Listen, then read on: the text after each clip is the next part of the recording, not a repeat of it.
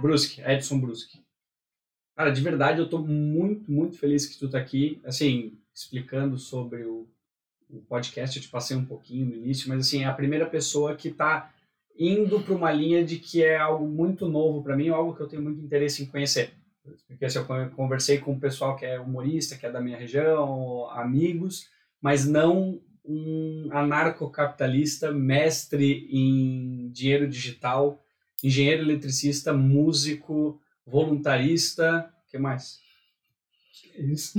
Ok, eu acho que to, é, humano, tem todos os temas ali que eu acho que cada um dá um episódio, mas eu queria começar, eu acho que é, tem que ter uma pergunta inicial. Então, eu queria, primeiro, assim, numa essência, falar um pouco sobre o anarcocapitalismo, que é algo que eu dei uma olhada ontem, pesquisei até sobre Liberstad, vi o teu vídeo lá, uhum. entrevistando John... John Helmsland. Helmsland, é, estou seguindo ele no Twitter agora também. Uhum. Mas eu queria entender um pouquinho na essência o anarcocapitalismo para a gente poder talvez partir daí. Certo. Então, obrigado pela, pelo convite. É um prazer estar aqui. Ah, parabéns pelo, pela proposta, pela ideia de fazer um, fazer um podcast, fazer esse programa. É super legal. Ah, e vamos lá, dando início aos trabalhos. O que é anarcocapitalismo?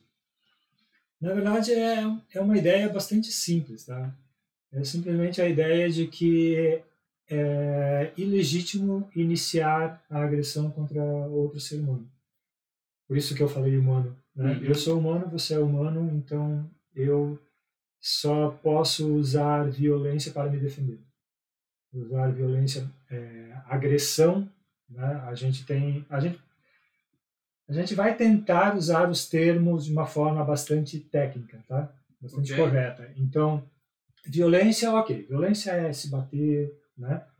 É, violência pode ser utilizada para agredir, mas violência também pode ser utilizada para defesa. Né? A agressão é iniciar violência. Então, se você não tentou tomar as minhas coisas, se você não roubou as minhas coisas, se você não me bateu, se você não bateu em pessoas que eu gosto, se você não, não fez nada, justificativa não, daí é, pra... Se você não fez nada de errado, não existe justificativa válida para eu usar violência contra você. Então, a, a ideia básica, de, a ideia fundamental de anarcocapitalismo é que não é legítimo iniciar é, agressão, agressão, contra outro ser humano. E coerção também, eu acho, uma coisa coerção assim. Que é quase a mesma coisa, quase que o Estado, o que o Estado faz é quase que uma coerção, acho. Né? Sim, o Estado é feito de seres humanos, tá? Então, o, aquilo que é válido para seres humanos também é válido para o Estado. Estado. Se eu não posso te roubar, o Estado também não pode te roubar. Tá? Então, o Estado é definido no anarcocapitalismo como simplesmente uma organização de seres humanos que detém o monopólio de uso da força, de uso da violência em um determinado território. E como ele utiliza essa violência para agredir, para iniciar a agressão a, contra indivíduos pacíficos, ele é ilegítimo. Então, por isso que o Estado é considerado uma entidade, uma associação criminosa, e, criminosa ilegítima, porque ele inicia a agressão. O Estado não existe, apesar de haver toda essa aura de que o Estado está aí para te defender, o Estado inicia a agressão constantemente, o tempo todo. Então, tá. por, por, isso ele é ilegítimo. Então, o anarcocapitalismo é basicamente zero Estado. Seria uma forma é, simples de se colocar, simplista demais, né? É, na, na, na, na é essência. É uma forma, tá? Focado no indivíduo, no humano, a não agressão sem o Estado, Sim. porque o Estado é um humano que agride. É, é que fala-se muito assim de de anarcocapitalistas são contra o Estado, Estado, Estado, Estado, Estado, Estado. Não, na, na verdade, isso é uma consequência Entendi. do pensamento fundamental que é agredir. Né? É, vamos procurar colocar tecnicamente, né? Tudo certo. Um humano agredir outro humano é errado. Certo. Um tigre agredir um humano é outra coisa, tá? Um humano agredir outro humano é errado. Essa é a ideia fundamental. Estado, a gente Tipo, ele é uma é, consequência é, é, dessa lógica. Esta, Estado ser ilegítimo é uma consequência desse pensamento. Entendi. E, ok, é que hoje, se a gente for pensar dessa forma, é que é uma ideia assim, pelo menos para mim, eu, eu acompanho as ideias como libertário, e eu não tinha estudado ainda a parte do anarcocapitalismo. Então, para mim, era algo meio novo. Para quem ouve hoje, pensa, nossa, o que é o anarcocapitalismo? Como é que ele funcionaria? Qual que é a essência? E ontem eu pesquisei um pouco disso. Gostaria que tu me corrigisse, mas então hoje é o que a gente falou dos minarquistas, ou sei lá, hoje se eu considero um partido libertário, ele defende um Estado mínimo. Se a gente já entrar na política em Sim, si. Sim, né? tipo, tipo os Estados Unidos, o Partido Libertário dos, é, nos Estados Unidos, ele pode ser considerado um partido minarquista. Assim. Então ele, ele é. enxuga o Estado humano por si para ele cuidar apenas do básico, que seria o quê? Saúde, segurança... Segurança, na verdade. Segurança. Segurança e, e justiça. Segurança e justiça, que no fim é praticamente a mesma coisa o, julga, o sistema judiciário, desde a parte da polícia. É, se você considerar que que para você ter segurança você precisa ter uma forma de uma forma de coagir quem faz coisas erradas a não fazerem coisas erradas e blá blá. Então você acaba precisando ter um sistema de justiça. Então segurança e justiça acaba sendo acaba entrando no mesmo serviço, digamos assim. Né? Então, é, se você for considerar as ideias de, de Adam Smith, por exemplo, né? então vamos pegar, vamos voltar um pouco no tempo, tá? Antes da gente ter o estado de bem-estar social, né? como que é o padrão hoje em praticamente todo canto do globo, né? Ah, o Adam Smith falava que perguntava né, qual seria o papel do Estado. Então ele falava, por exemplo, seria justiça, seria beneficência, benevolência, né? O que são essas três coisas? Justiça, beneficência, benevolência, né? Benevolência é você querer o bem ao próximo, mas não de uma forma ativa, não fazer, não tomar ações disso.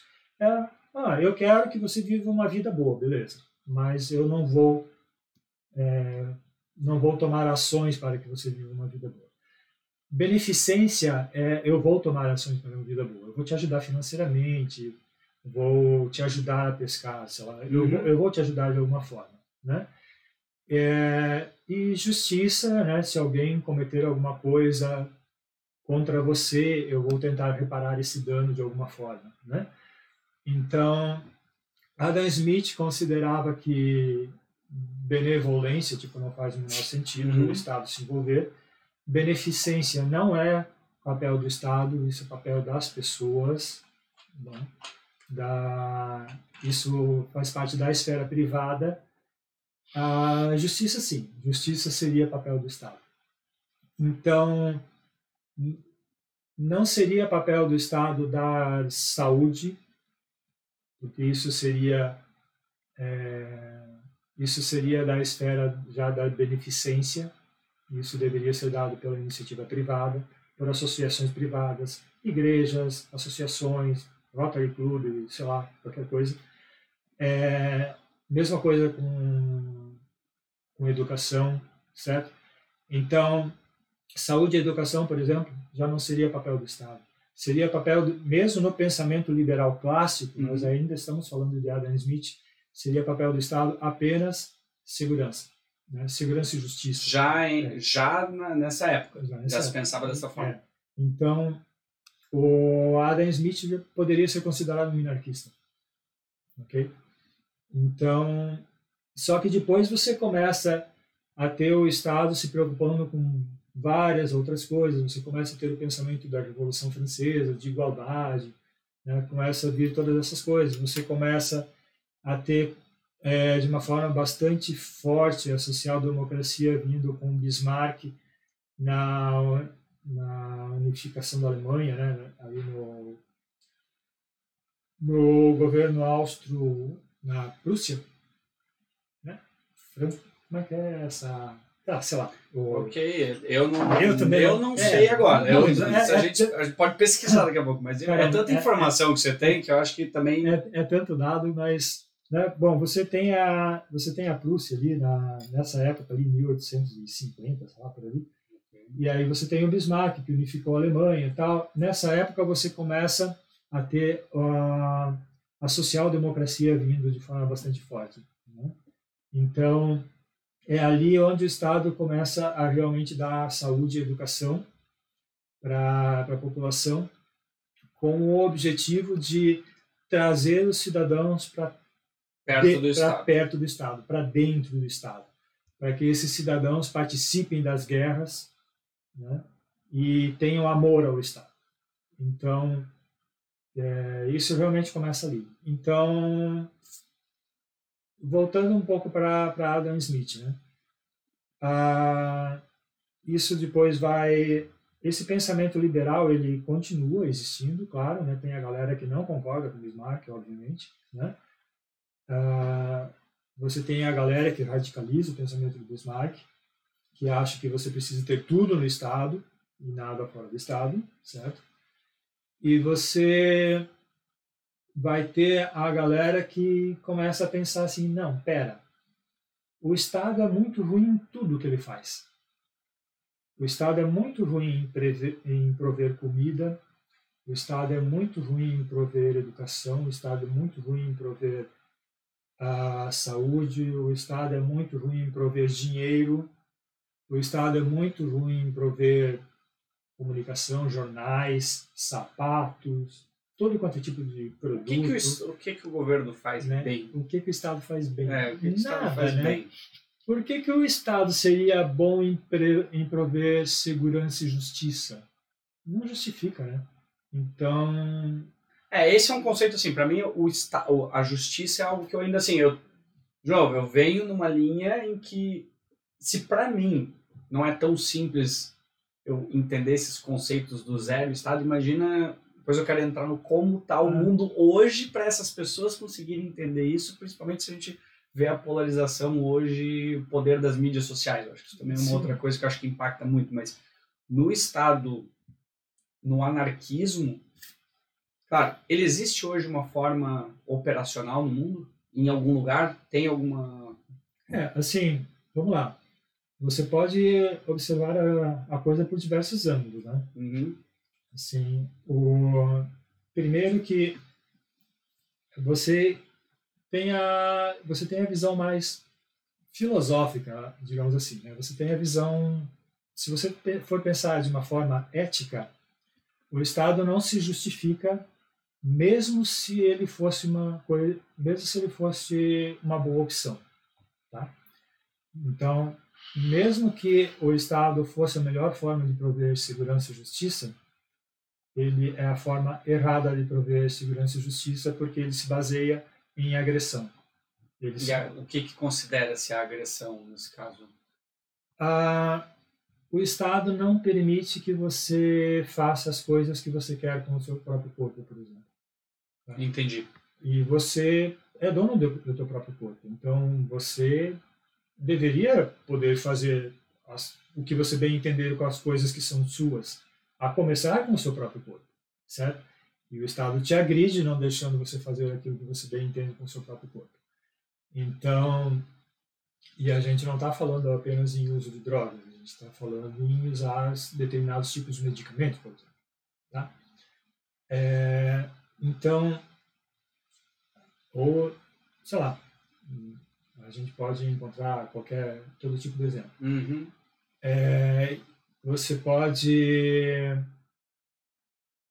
ah, um sobre, sobre drogas. Então deixa, é, é, que tô, é, que senão eu vou vendo, eu vou me. Eu vou é, esquecendo. Eu, eu, eu, tenho tanta curiosidade do sim. que tu tá falando que em, sei lá, três frases eu já tenho umas 12 perguntas. É, é, é, que, é que o assunto vai muito longe. Eu também tô tentando, eu também tô tentando não me perder. Né?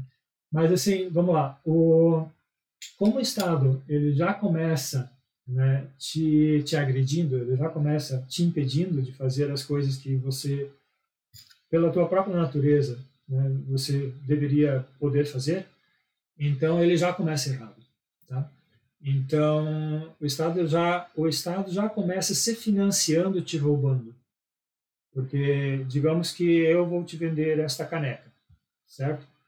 Então, Tá, eu fiz a caneca, eu fui lá, eu peguei o barro na minha própria propriedade e tal, ah, fiz a caneca, coloquei no forno que eu mesmo fiz, acendi o fogo eu mesmo, tal, fiz a caneca, te vendi a caneca, né? E você, mesma coisa, você plantou milho, não sei o que, e a gente resolveu trocar a caneca. Né? Aí chega o nosso amigo, esqueci o nome. Hilário. Hilário. Aí chega o Hilário e diz: Não, não pode. Para vocês fazerem essa troca, ah, você vai dar uma espiga de milho para o Brusque, mas vai ter que dar uma espiga de milho para mim também. Uhum. Aí tu diz: Não, dane-se, tá louco? É, tu não fez Eu nada aqui, isso, tu não fez nada aqui nessa, nessa transação. Eu vou dar uma espiga de milho para o Brusque e o Brusque vai me dar uma caneca. Não. Vamos fazer assim então. Você vai dar uma espiga de milho, o Brusque vai me dar uma caneca, senão eu vou bater em vocês dois. Não, você tá louco? É. Caramba! Deixa a gente viver aqui. Deixa a gente viver a nossa vida. Não. Ou vai ser assim, ou vocês vão, ou vocês não fazem negócio, ou vocês apanham.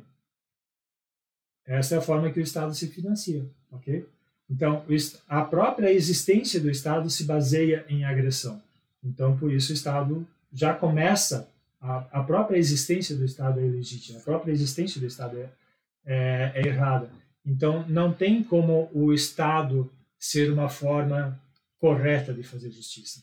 Então, mesmo que esta fosse uma for a forma mais eficiente da, da sociedade se, se organizar, pelo, ao menos num nível filosófico, num nível ético, é a forma errada. Tá? E, vão, e vamos convir que a gente sabe muito bem que a forma errada geralmente é a forma menos eficiente. Né? Se você vai construir uma casa e você tem a opção de construir a casa da forma certa e da forma errada, da forma errada a casa vai cair, da forma certa a casa vai ficar de pé. Então, essa, essa tua analogia é muito boa. Eu, tô, eu quero estabelecer clara a premissa, que fique para mim também da, da premissa do, do anarcocapitalismo, tanto no sentido filosófico e ético, e depois no prático, porque nessa teoria da casa, eu vou tentar pensar isso depois como, sei lá, sendo o nosso governo ou o país que a gente vive ou o mundo, Sim. em que talvez não consiga demolir a casa, mas ela já foi construída da forma errada. Sim. Como você ir fazendo pequenas reformas ou pequenos ajustes para que você consiga implantar o seu modelo. Implodindo. Então, talvez, talvez seja implodir, mas eu fico curioso no como é, quais são as teorias, porque assim, a, não, a não ser que já tenha hoje operacional, eu vou querer, eu, eu quero entender sim. isso. Assim, tá, se a gente fosse filosofar aqui, filosofar não, mas pensar na prática, quais seriam as formas que acho que faria sentido de implantar isso? seja pequenos modelos que aos poucos vão, vão aumentando e vão se mostrando mais eficientes. Sim. Como fazer, entende? Eu queria te perguntar, acho que assim, do anarcocapitalismo, é, acho que é isso, né? Na, no sentido ético e filosófico, para mim ele faz total sentido. Sim. Ele defende o indivíduo humano, ao princípio da não agressão, uhum. e eu vou falar a palavra Estado, mas o Estado, na verdade, se eu tenho esse conceito, o Estado ele não existe. Acho que é isso, né? Ele não existiria é. se, se eu parto desse princípio. Sim, é uma, uma coisa que é bom deixar claro, tá? Ah, o fato de anarcocapitalistas, né? Eu até não gosto muito dessa palavra, na verdade, porque ah, junta dois termos muito mal compreendidos, né? Anarquismo e capitalismo são duas palavras muito mal entendidas, né? São duas palavras usadas geralmente com sentido pejorativo, né? É, anarquia pode ser muito bem entendido como simplesmente a ausência de coerção, a ausência de poder coercitivo, o que é uma coisa boa, e as pessoas em geral entendem como bagunça, caos, desordem, o que é uma coisa ruim. Né? A mesma coisa, capitalismo pode muito bem ser entendido como simplesmente trocas voluntárias, né? Uhum. Dá aqui a espiga de milho, eu te dou a caneca, beleza, tá tudo certo, né? lindo, belo, né? E as pessoas entendem como exploração né, do burguês, o burguês explorando o proletariado. Né? Ok, quer entender assim, entende. Então, é, é um problema. Você junta duas palavras que são muito mal Entendi. compreendidas, né? que não há um consenso, um consenso muito bom sobre o que elas significam. Junta as duas e aí você usa um termo uma fusão de que, dois termos. E aí você acaba com um termo que causa uma bela nojeriza.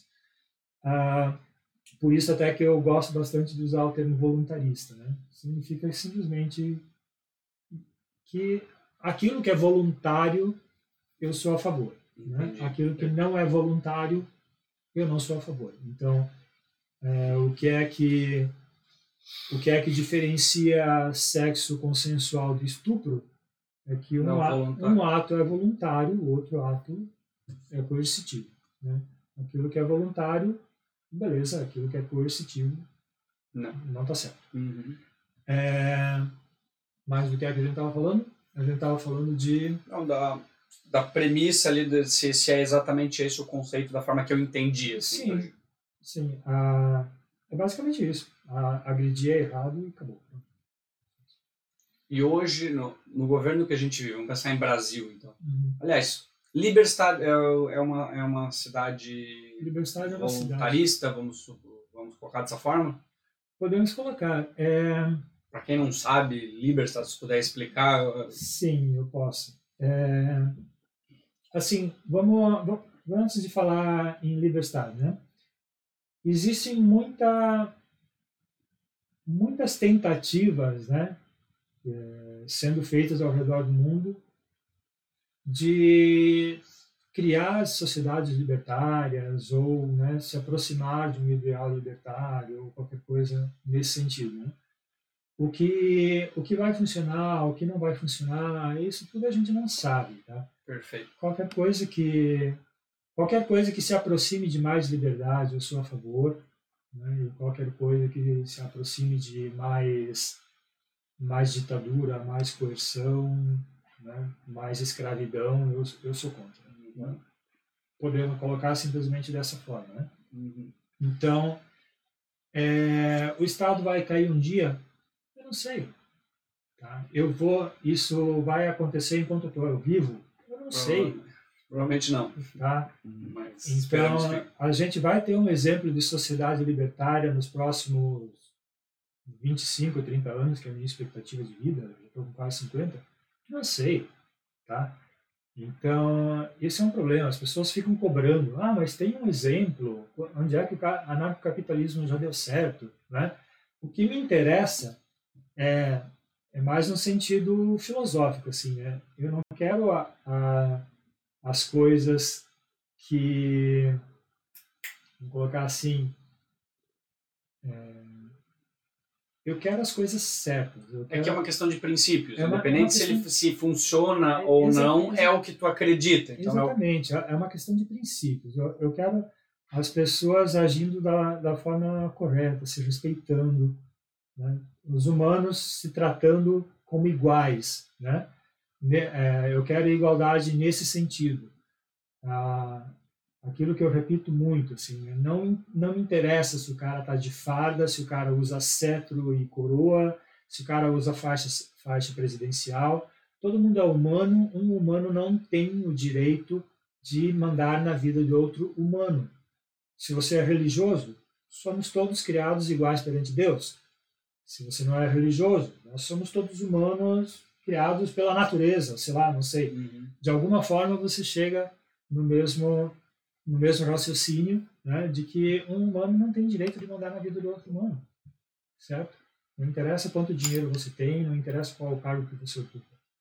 Então, a, a não ser que você tenha uma situação de contrato, por exemplo, em que eu te contratei para prestar um serviço, né, e que aí nós temos uma relação contratual em que você ficou de prestar de fazer tal coisa para mim e eu fiquei de te pagar tal coisa. Ele é como um acordo. Né? Que aí nós temos um acordo, aí, ok, nós podemos fazer, nós podemos ter uma relação de cobrança né, dentro do que está no contrato. Né?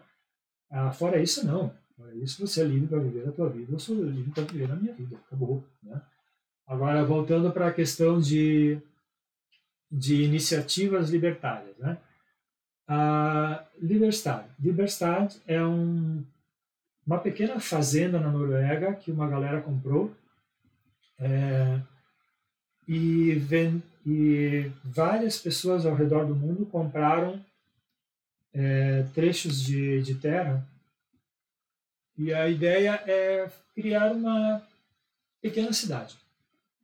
Basicamente isso. Com tá? os princípios filosóficos libertários. Sim, sim, digamos assim. Então, exatamente como essa, como essa cidade vai funcionar ainda não se sabe.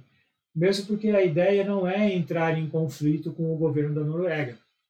Então, eu falei que fica na Noruega? Sim, sim, sim. Eu até vi no mapa, fica no sul da Noruega, ali, pelo que sim. eu vi. né? Então, loca... eu estive lá, o local é super bonito, é muito legal, o pessoal é, meu, uma galera super querida, super gente boa. Quando eu fui lá, tinha gente dos Estados Unidos, da Finlândia, é... e assim, todo mundo compartilha dessas ideias né, de, de não agressão, assim. Então, lá, isso ainda não está funcionando, até inclusive por umas questões burocráticas, porque quando foi iniciado o projeto, o, a, municipal, a municipalidade onde fica essa fazenda era uma, e já tinha, e foi conversado com o que seria o equivalente ao a, a nossa prefeitura, né? Uhum. De como seria zoneamento, tal, como, né? Como seriam feitas as coisas lá. Já existia um projeto aprovado, tal, né? Foi foi criado um projeto, esse projeto foi aprovado, já estava tudo mais ou menos certo. Só que a Noruega tem muitas pequenas municipalidades e eles decidiram juntar essas pequenas municipalidades em municipalidades maiores, né? Uhum. E aí acabou que essa pequena municipalidade foi juntada com, com outras duas, se não me engano. Tá. E aí esse projeto hum, teve que ser criado um novo, né?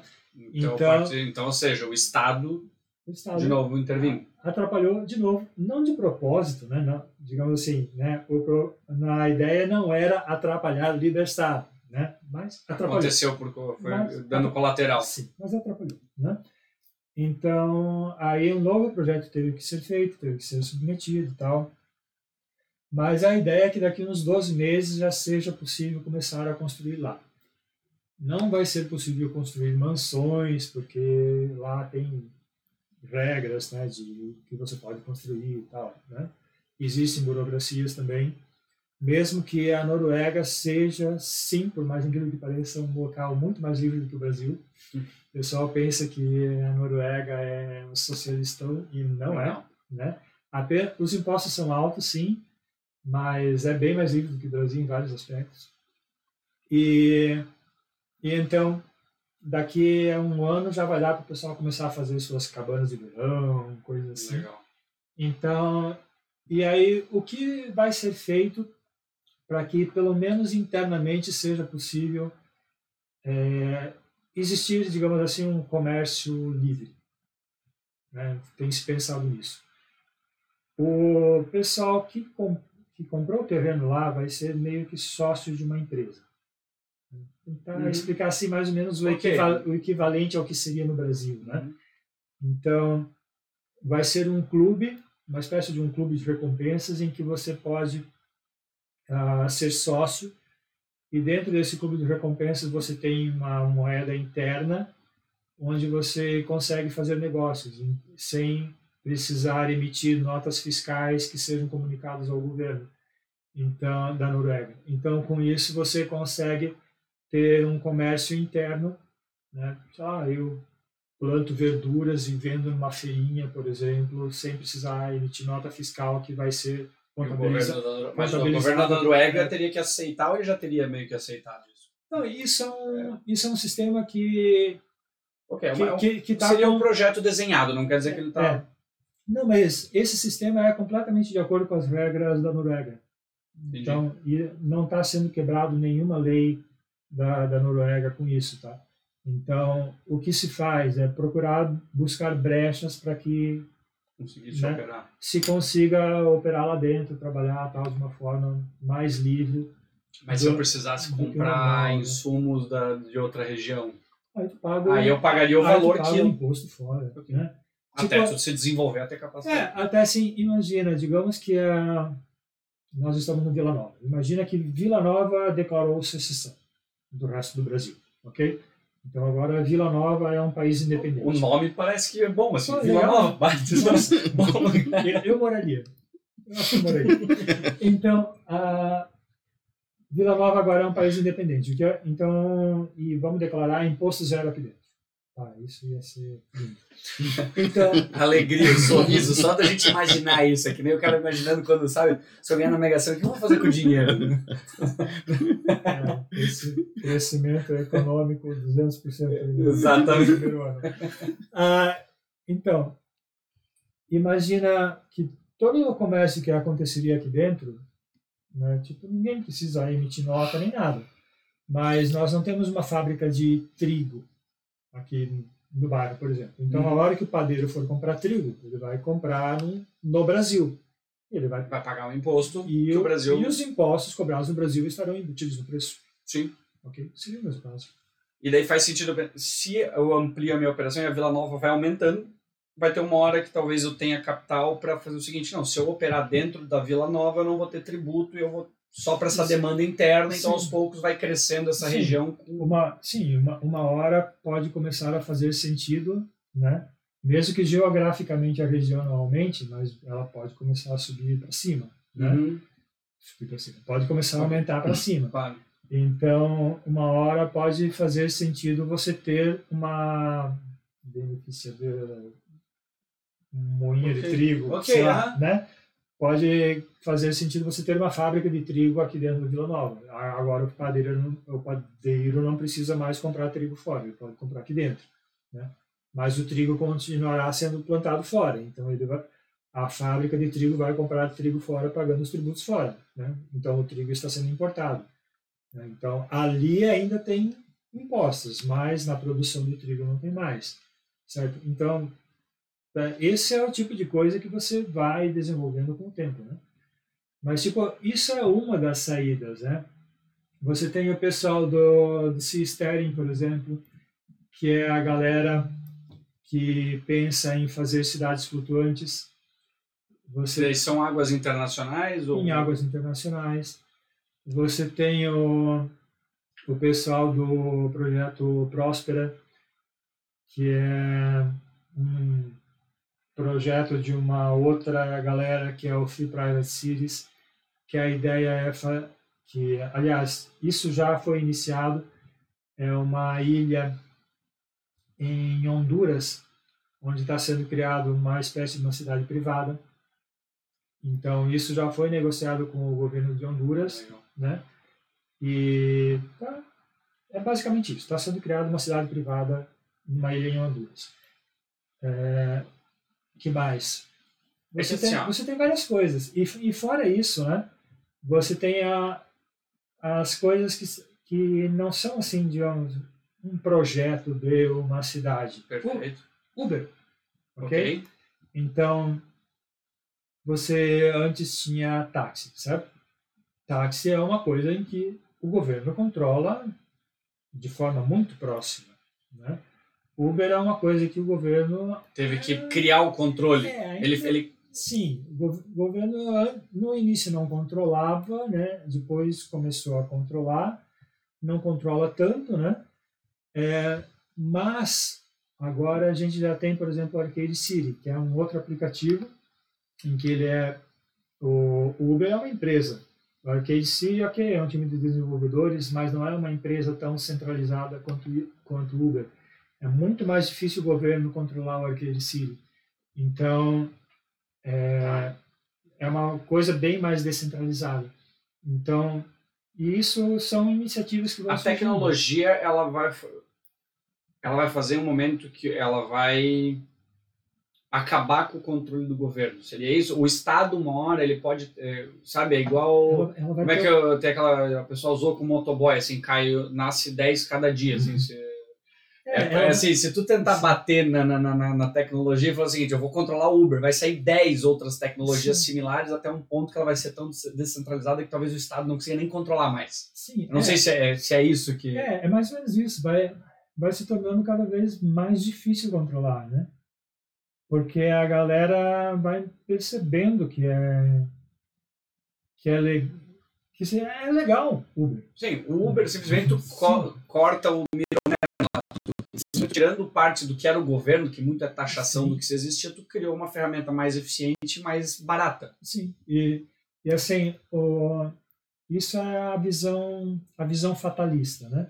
De que o Estado fatalmente vai desaparecer ou pelo menos reduzir muito o seu poder, né? Simplesmente porque a galera vai perceber, simplesmente por obsolescência, né? Porque a galera vai perceber que não precisa, né?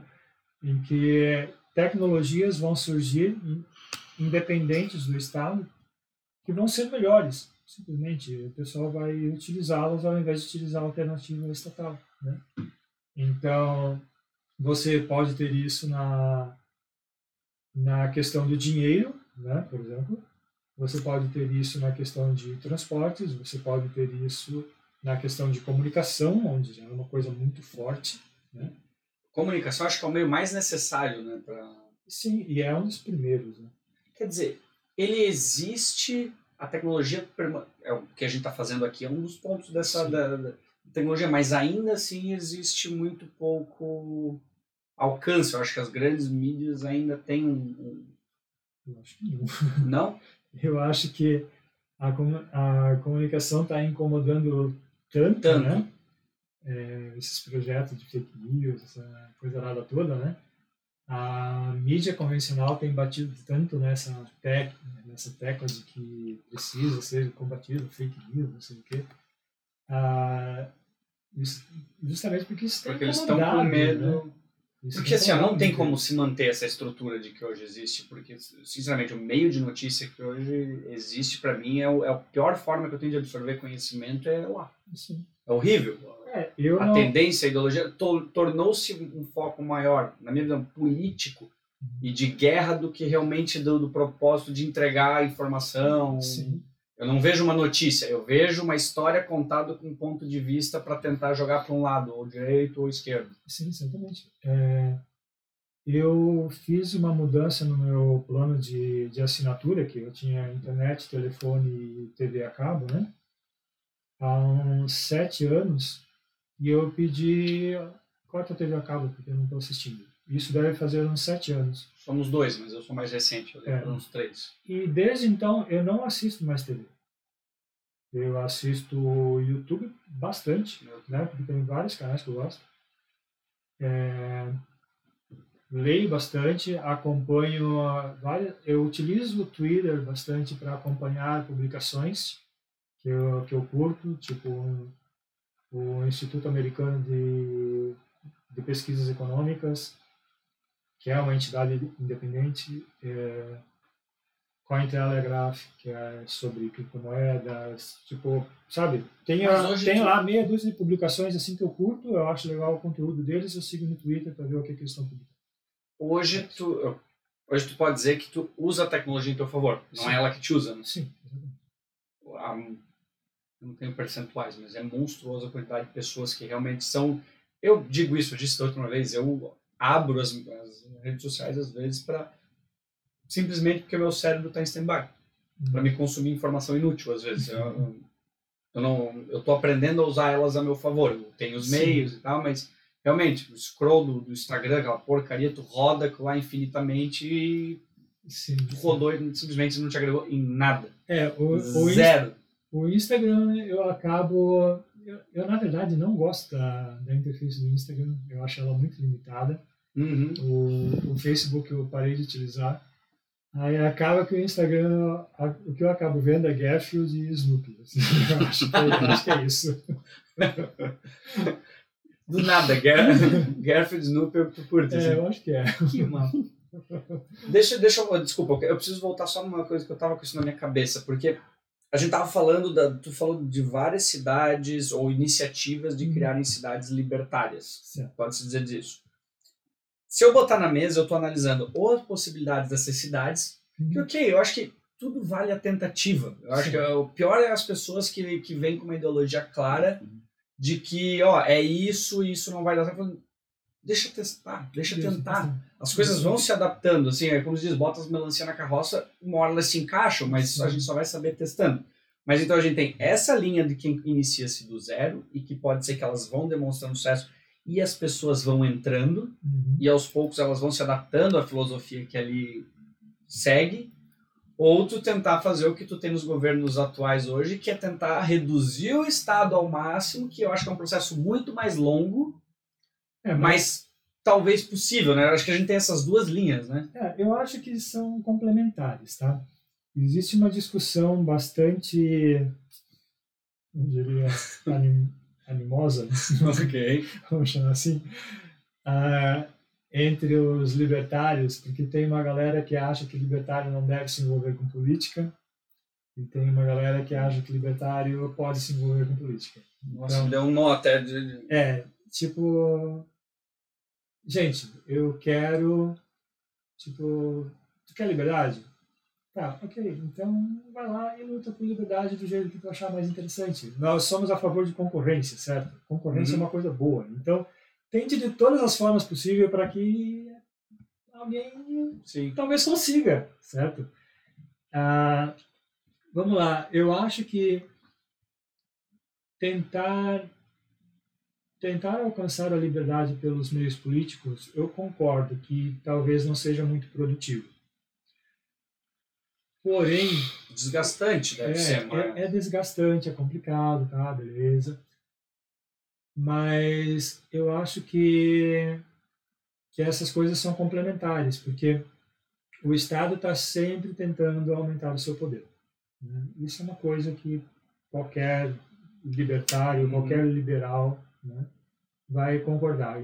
É, a máquina ela procura aumentar o seu poder. Ela é uhum. ela é estruturada dessa forma. Né? Os incentivos são organizados dessa forma. Então, se você tiver alguém dentro da máquina para de vez em quando jogar uma uma chave inglesa para travar travar alguma engrenagem, tá? Beleza já já está já tá ajudando, já é alguma coisa. Pode não ser grande coisa, mas tá, já é algo, né? Então a gente tem um exemplo muito bom na região que é o Gilson Marques, que é um deputado federal, né? Em que o Gilson Marques vai acabar com o Estado? É óbvio que não, né? Mas ele dá umas atrapalhadas, claro. E no mínimo é divertido, tá? Então é legal Sim. ver ele fazendo uns discursos lá incomodando o sócio. Né? É, é legal ver ele atrapalhando alguma lei. É legal ele dando as entrevistas lá e, e falando que um deputado lá atrapalhou 10 projetos lá que ele estava na comissão e na verdade ele era contra os projetos, então ele teve que fingir que ele ficou triste, mas na verdade fim, ele estava feliz, né? porque ele estava nas comissões justamente para atrapalhar. E, aí o cara fez um favor para ele, então tipo Cara, isso é legal, isso é massa. Então, eu não sei por que esse pessoal fica perdendo tanto tempo criticando libertários que entram, ou liberais, né? Uhum. Que, que entram para a política. Tipo, deixa os caras, né? E sim, eu sei que tem muita gente sim, que... Eles estão partindo, assim... Eu criticar uma pessoa que está fazendo algo a mais do que... É a mesma coisa que eu acredito, é...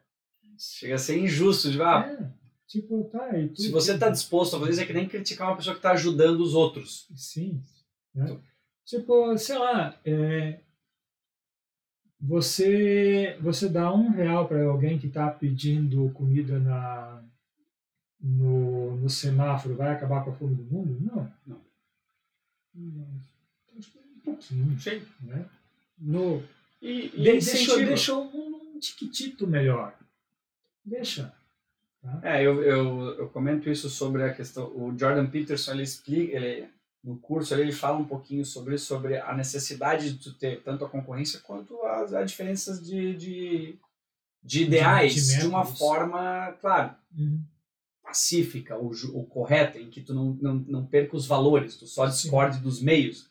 Mas ele explica assim, quando se tu quiser com uma mão tentar atingir um ponto mais específico e tu ir o mais devagar possível para parar aqui, a melhor forma é se tu tiver um lado oposto, assim como negócio, às vezes, na empresa, quando tu tem sei lá, o conselho, tu ter duas pessoas debatendo pontos de vista diferentes, faz com que essa força contrária faça que tu consiga ter a maior precisão possível. Uhum. Então, também, eu penso isso, eu acho que não existe um lado simplesmente está sempre certo. Ele, por mais que ele esteja, ele precisa do outro para fazer ele refletir Sim. em alguns pontos. Sim, eu concordo. Então... Eu acho que a gente precisa ter o é, ter um equilíbrio, né? Hum. Então você é importante a gente ter esse esse norte, ter os nossos valores, né?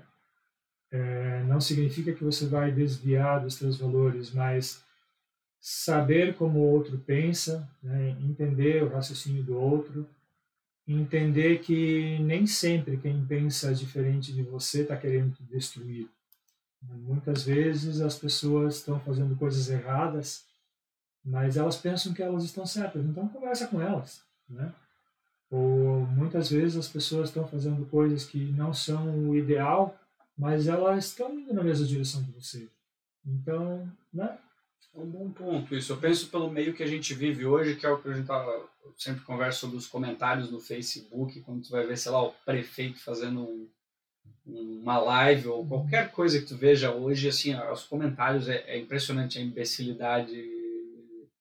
Assim, poucas coisas são críticas contundentes, mas muito hoje é simplesmente ódio infundado, assim. Sim. Mas eu penso, como conseguir fazer, porque eu acredito que muitas pessoas, acho que todo mundo tem alguém na família, em algum ponto, que a pessoa tá lá, simplesmente ela ganhou aquela ferramenta digital e ela, nossa, que da hora, vou ofender essas pessoas aqui, porque o que. Assim, eu acho que é um processo de aprendizado da, das mídias, é, é uma tecnologia nova. Mas o como a gente poder chegar a essas pessoas e mostrar assim, eu acho que tem muita gente bem lá. Sim. que só não sabe usar aquilo ou usa da forma errada. É, tem, tem aquele exercício né, de que é, você, é fácil você xingar a tela, né? Se você colocar as duas pessoas frente a frente, será que elas vão se xingar? No, olho no olho? É difícil, né? Ah, sem dúvida. Eu concordo contigo. Agora, como a gente eu acho que assim, sair dos meios sociais, no fim, é o Facebook é uma ferramenta que eu não tenho mais usado. E é uma coisa que realmente lá não tem me agregado em nada. Uhum. Por isso que eu, inclusive, o podcast, o objetivo, algumas pessoas que eu conversei, não, mas faz por. Faz todo mundo está fazendo, faz por. Não, faz no Face, mas faz por vídeo. Uhum. Porque ele pode falar com várias pessoas não. Eu quero a pessoa na minha frente. Sim, eu preciso da pessoa conversando na hora. Fazer por live no Face um não é a mesma coisa. Tu não tem a mesma proximidade, ou, ou tu, tu vê a sinceridade, tu tem o timing das palavras. Então, assim, sabe? Isso tem diminuído muito. Tem, as pessoas tendem a ir por meio tecnológico, mas eu acho que é uma volta Sim, aqui. certamente. Ah, uma coisa que eu acho muito chata nas, nas teleconferências, né? É que como tem aquele lag, leva um segundo, às vezes mais, entre você falar e eu te ouvir, é, fica um interrompendo o outro, daí parece que é todo mundo mal educado, e não, é uhum. só é um, é um problema tecnológico. Tecnológico, exatamente. Não é que a gente é grosso, só que é um problema inerente ao sistema. Né? Aqui a gente não tem isso, aqui a gente não somos é, educados. Exatamente. e o... Ah, uma coisa que eu... Isso aconteceu hoje aqui no, no, no prédio tá, uma hora antes de chegar. Eu, acho que é um ponto legal da gente debater. Tinha um cara, a, mulher, a moça foi botar o lixo na casinha do, do, do lixo e abriu e tinha um cara dormindo lá. Aí falaram, eles chamaram assistência social e não sei o que, só que no fim o cara foi embora uhum. e já começaram a falar que viram drogas lá e o que, que eu tava pensando sobre isso? Eu, agora vamos talvez devagar sobre. Uhum. Mas aquela pessoa estava usando droga aqui. E droga é algo que o Estado não permite, vamos supor. Sim. Só que daí a pessoa da assistência social que veio buscar provavelmente ia levar para um abrigo. Esse abrigo, a droga não é permitida também, porque é uma lei. Uhum. O que, que eu estava pensando com isso? Cara, esse cara está na rua por quê? Porque ele, ele quer continuar usando drogas, ele está nessa situação e ele não tem como, não tem para onde ir, ele não vai para o abrigo porque ele depende disso.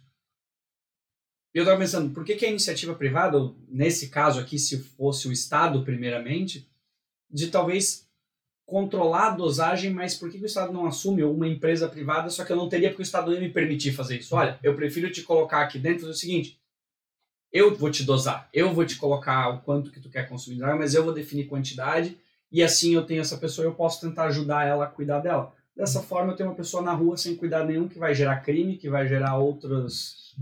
Eu, é uma coisa que eu estava pensando sobre. Não tenho assim claro uma decisão, mas eu.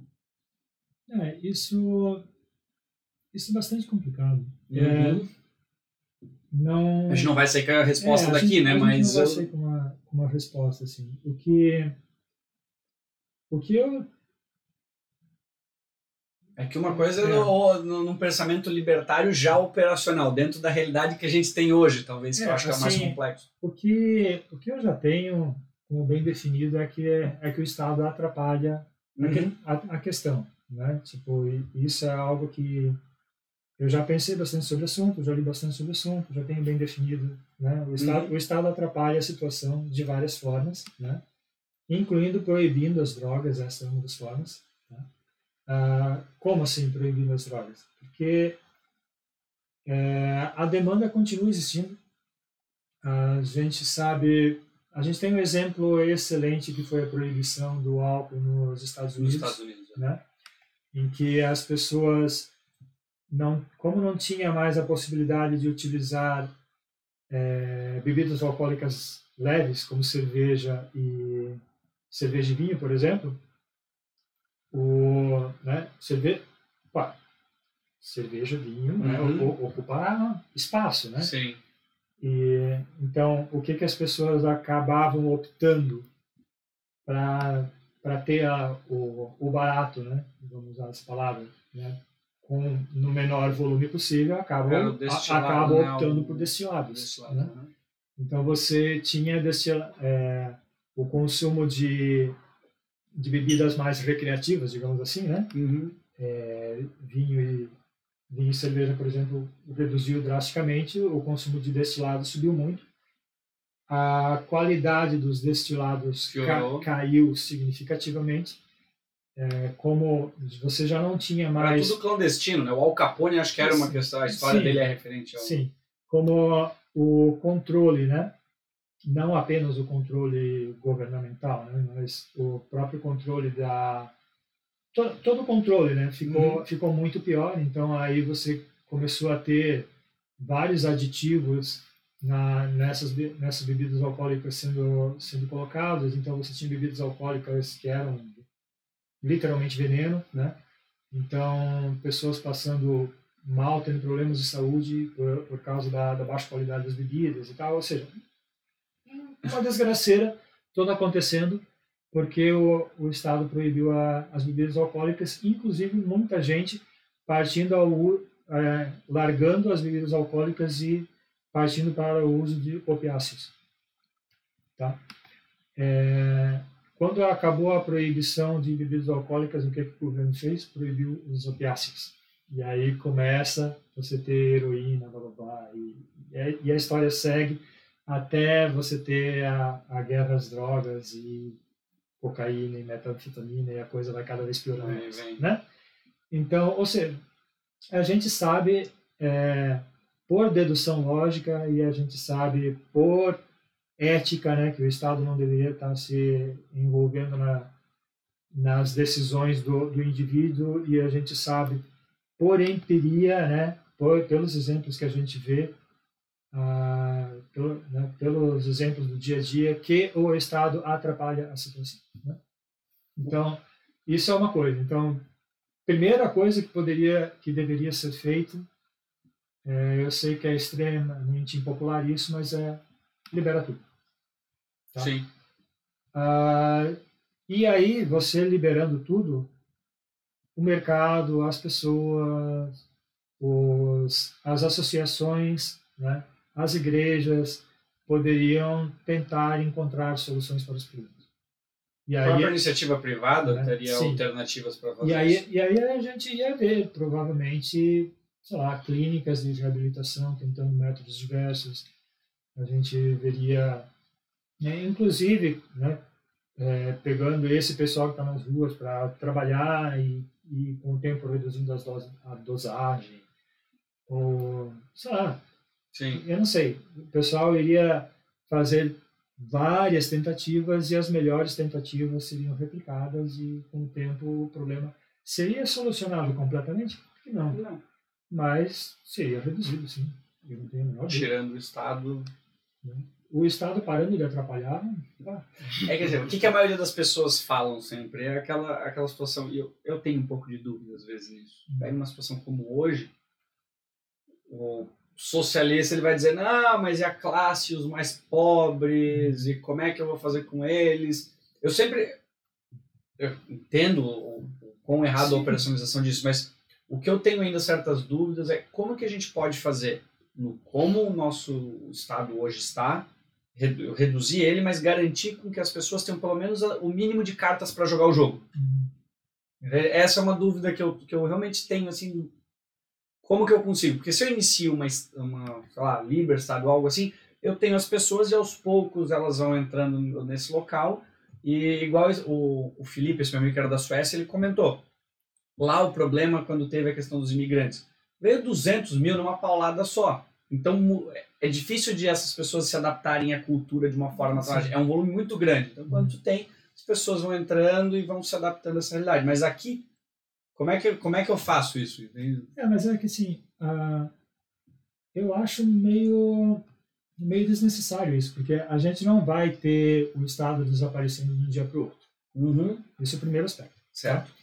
Segundo aspecto, caso isso acontecesse, né, é, Eu estru- realocando a riqueza e colocando ela pro... é, tipo assim, a, a estrutura continua existindo. Então, quem é enfermeiro continua sendo enfermeiro, ah, os hospitais continuam existindo, os carros continuam, Não os carros não desapareceram, Aham. Thanos não fez, e metade dos médicos sumiram, e metade dos professores sumiram. Só os cubanos. Sabe? Não existe, tá? Então, é, a sociedade vai iria se, se realocar, né? Uhum. Então, você pode ter alguns choques acontecendo, né? E isso de vez em quando realmente acontece. Às vezes você tem governos que que colapsam, né? A pandemia provou, acho que, Ah. muito disso. A pandemia mostra que, assim, é É. algo que ninguém previa e foi um choque tão grande. Mas, assim, o ser humano se adapta a várias situações. Sim. A mesma coisa seria assim. É, e, a, e, a, e convenhamos, a pandemia foi um choque causado pelo governo. Né? A, a, A, a forma que o governo lidou foi um Sim. choque. A, a pandemia não foi um choque causado por um vírus. né? A pandemia foi um choque causado pelo governo. Certo? Vamos, Porque, é, é, eu, Vamos- eu- eu entendo, eu acho que eu vamos, entendo. vamos ser, vamos ser Claro. vamos, Justo, vamos ser justo, né? Então, ok, o vírus existe, eu acredito que o vírus existe, né? Não, não acho que seja teoria da conspiração, não é esse o ponto. Uhum. Eu só acho que a, as medidas que foram tomadas foram estúpidas. Então, exatamente isso eu achei, me deixou assim, sabe, uma, uma pulga atrás da orelha quando esse meu amigo estava aqui da, da Suécia, ele explicou, ele, olha, hoje o governo sueco é progressista, quem está no poder lá, Uhum. mais que é uma monarquia, é, lá não teve lockdown. Sim.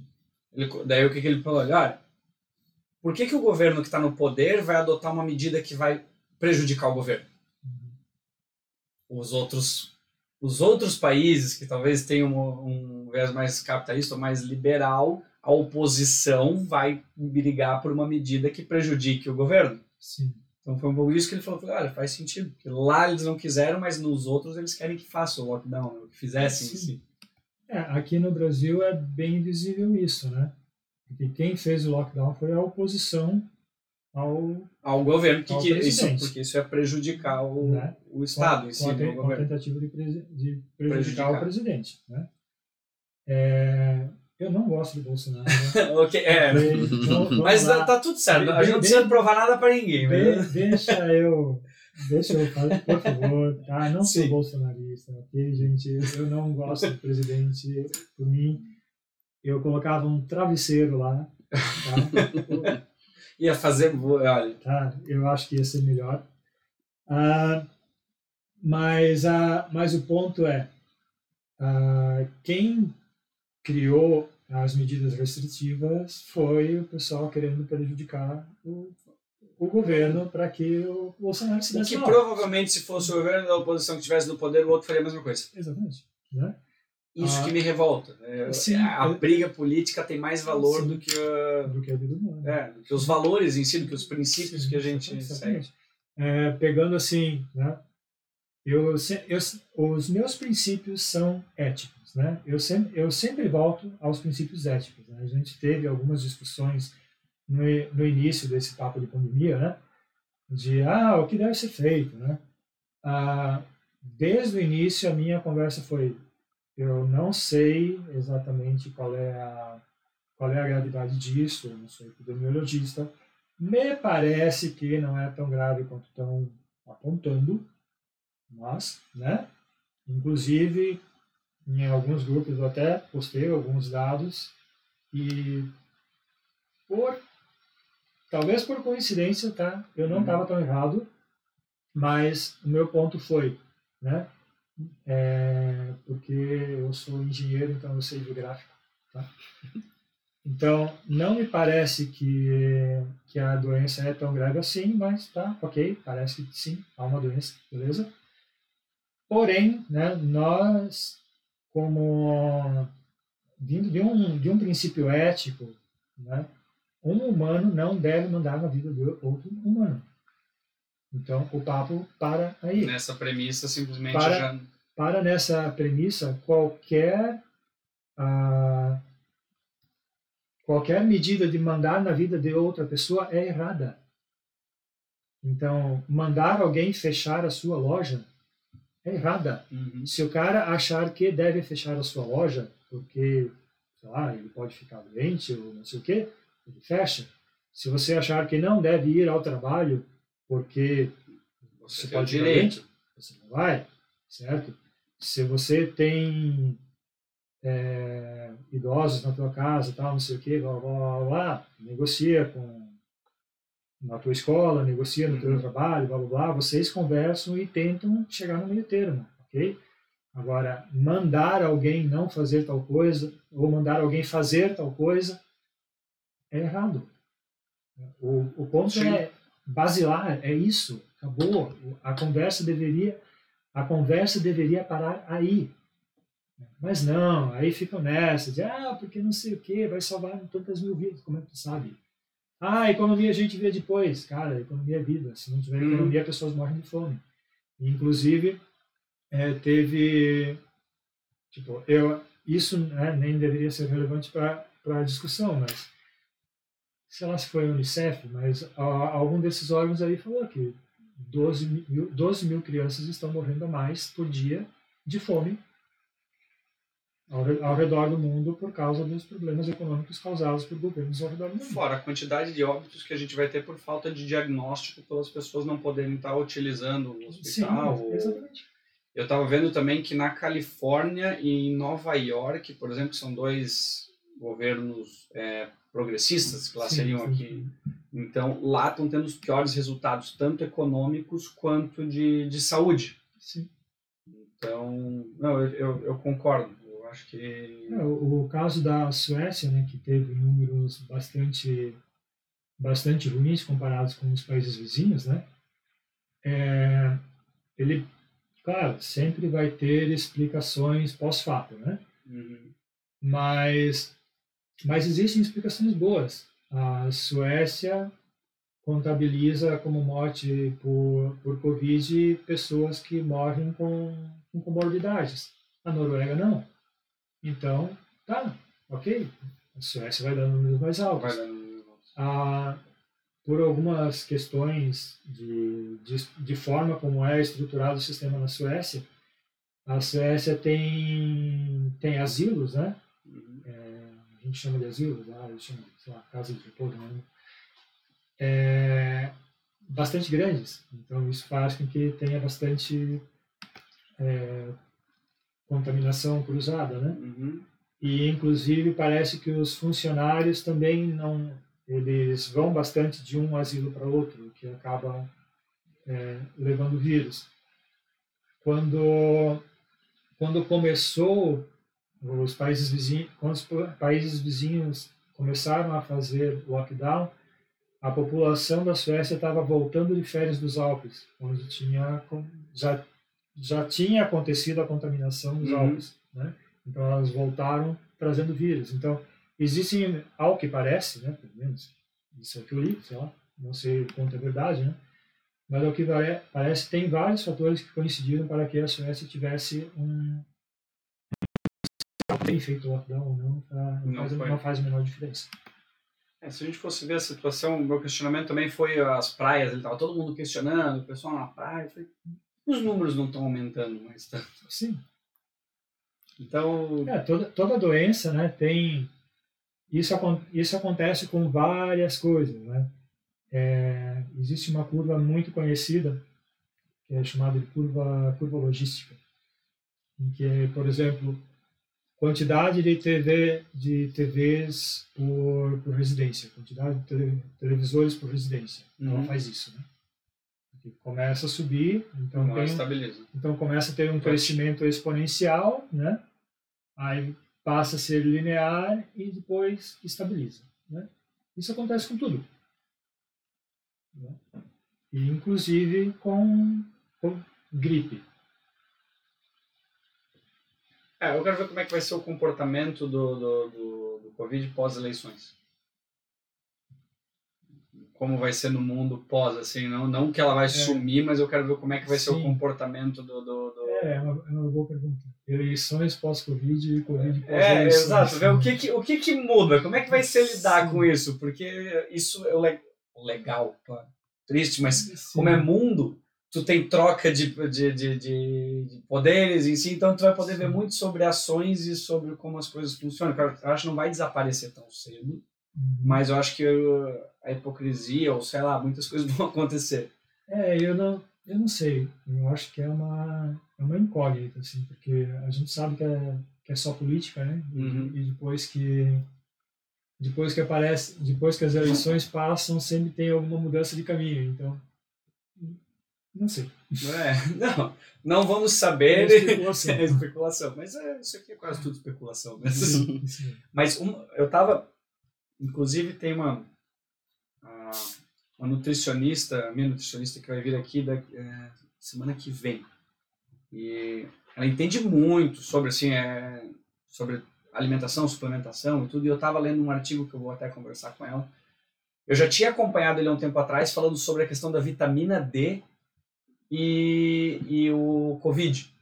Existiam algumas análises já sobre estudos na Tailândia, nas Filipinas, em que 96%, eu vou errar talvez um uhum. pouco o percentual dos óbitos, existia, eh, tinham insuficiência ou insuficiência de vitamina D no, no, organismo.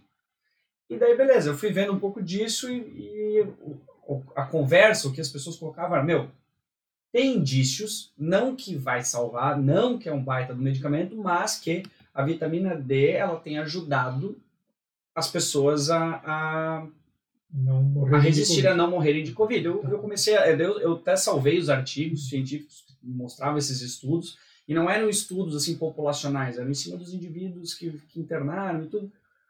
Aí ontem eu fui entrar de novo para ver se tinha alguma atualização, e saiu um estudo novo na Espanha, em que os caras fizeram sobre isso, em que eles pegaram, foram, claro, uma tiragem pequena, foram 76 pessoas, mas eles fizeram dentro das internações, para não ter dúvidas sobre a idade, sobre as pessoas, sobre as, comor as comorbidades. Então eles pegaram um grupo com 50 pessoas e um grupo com 26. O grupo com 50, eles deram calcidiol, se eu não me engano, que é a vitamina, a su, suplementa a vitamina D, ou pelo sol, ou por um suplemento, vai para o teu fígado, teu fígado processa ele cria essa substância que é praticamente um hormônio, se eu não me engano. E eles dão direto essa por via oral.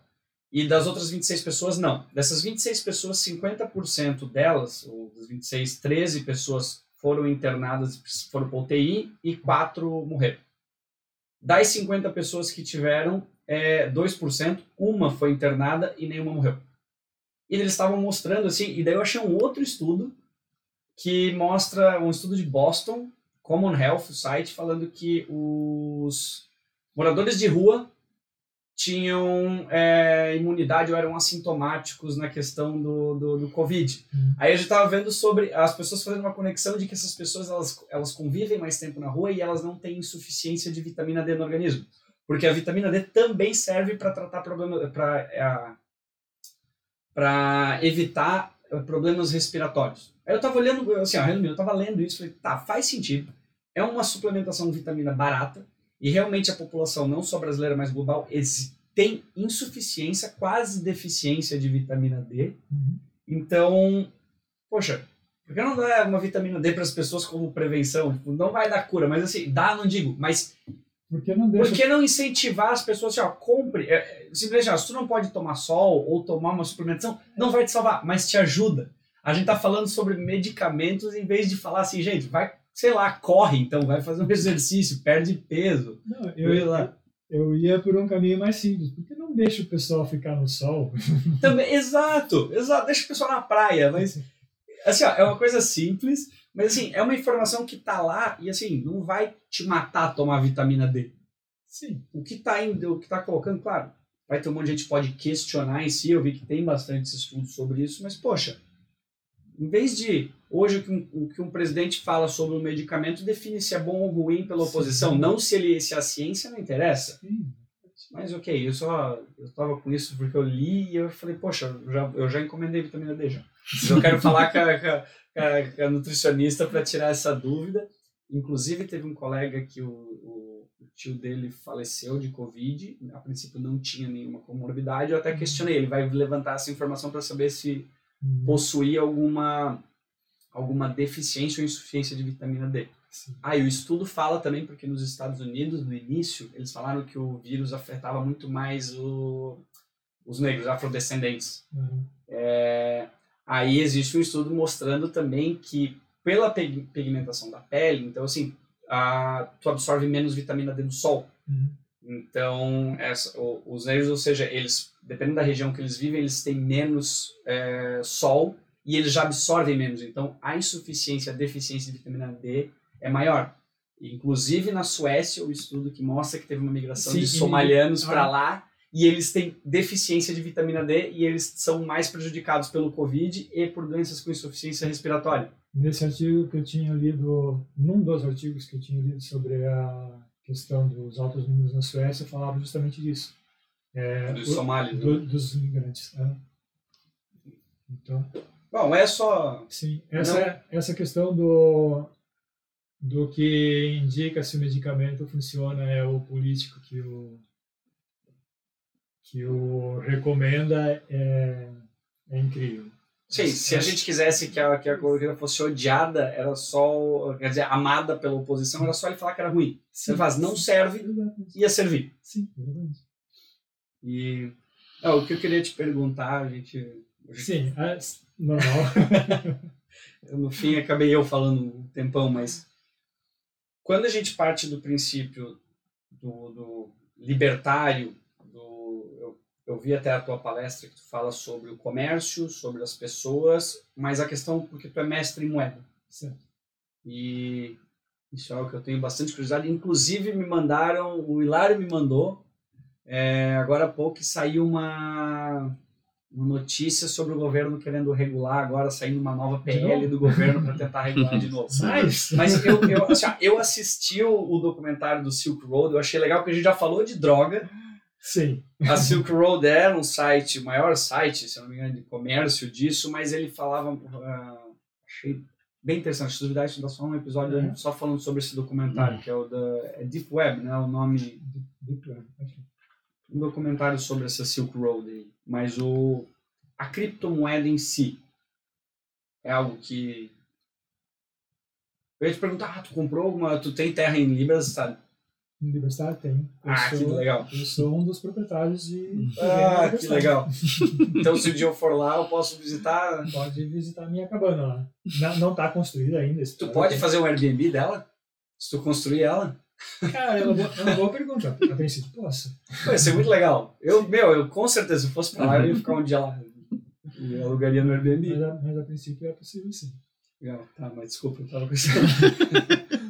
Mas vamos lá. Live que aceita criptomoeda. Então, por isso que eu queria chegar no pensamento da, da, da cripto também. Tá, é, mas qual era a pergunta? Criptomoedas. Porque tu é mestre em dinheiro digital. Da certo. onde que. Da onde que surgiu criptomoedas? Ou de... É, da, não, da onde que tu que entrou nesse meio? Olha, acho que isso deve ter sido lá por 2014, mais ou menos. nessa época. Anos. Então eu comecei, sei lá, na, na verdade eu não lembro é, onde eu vi algum Você é programador artigo. também, não é? Eu sou programador.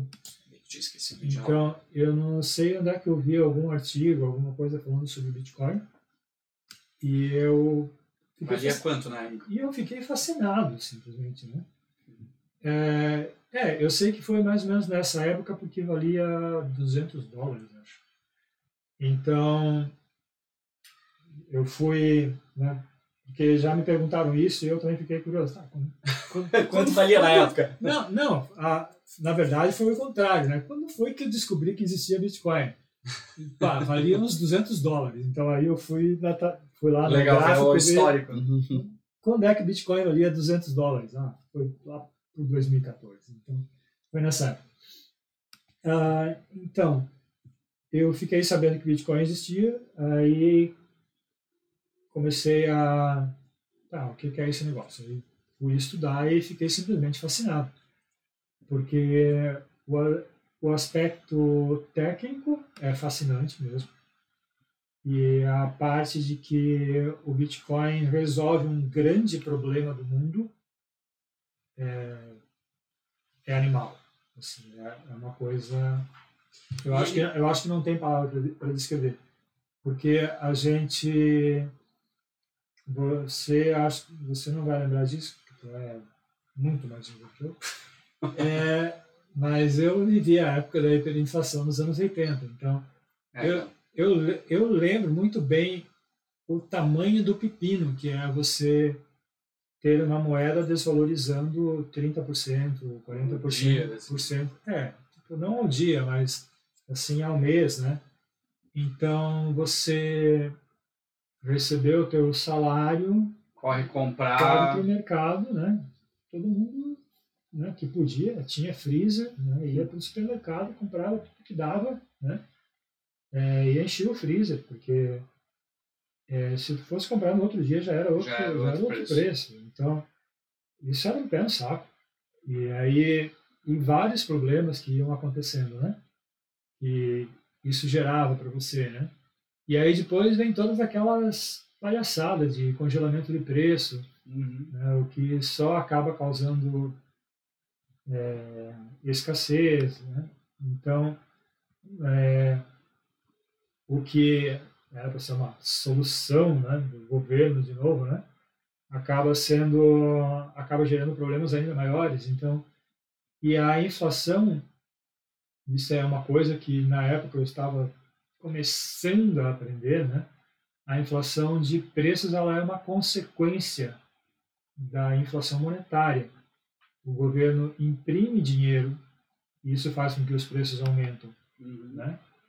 Então, na época tinha, tipo, qual era a história que se contavam para gente, né? Além da, da história de que ah, os, os empresários gananciosos estão aumentando o preço, né? Além, além dessa, dessa ladainha, existia uma, uma história mais técnica, né? De que a inflação tem um componente inercial, o que, por um certo lado, é verdade, né? de que como você já sabe que o preço dos seus insumos vão aumentar, você já aumenta o preço do teu produto. Então, porque ah, né, tu, tu, sabe que o preço Sim. da tua matéria-prima, quando tu for comprar, já vai aumentar. Então, tu já dá uma atualizada a mais na tua tabela de preço. Né? Então, tem, tem isso também. Isso até tem um certo fundo de verdade. Né? É, mas, na, mas, na verdade, né, o que acontece é que o governo tem três formas de se financiar ele cobra impostos, ele emite dívidas, né, pega dinheiro emprestado e ele imprime dinheiro. Cobrar impostos é um problema porque isso é impopular e, e ele desincentiva a produção. Então, quando você imagina assim, tem aquela questão da, da curva de Laffer, né? Em que se o governo tem teve um economista chamado Laffer, claro, que ele falou, se o governo é, arrecadar, tiver, se a alíquota né, de impostos for zero, o governo não arrecada nada. Uhum. Se a alíquota de impostos for 100%, o governo também não arrecada nada, porque ninguém, ninguém vai, vai, ninguém vai produzir, vai produzir, certo?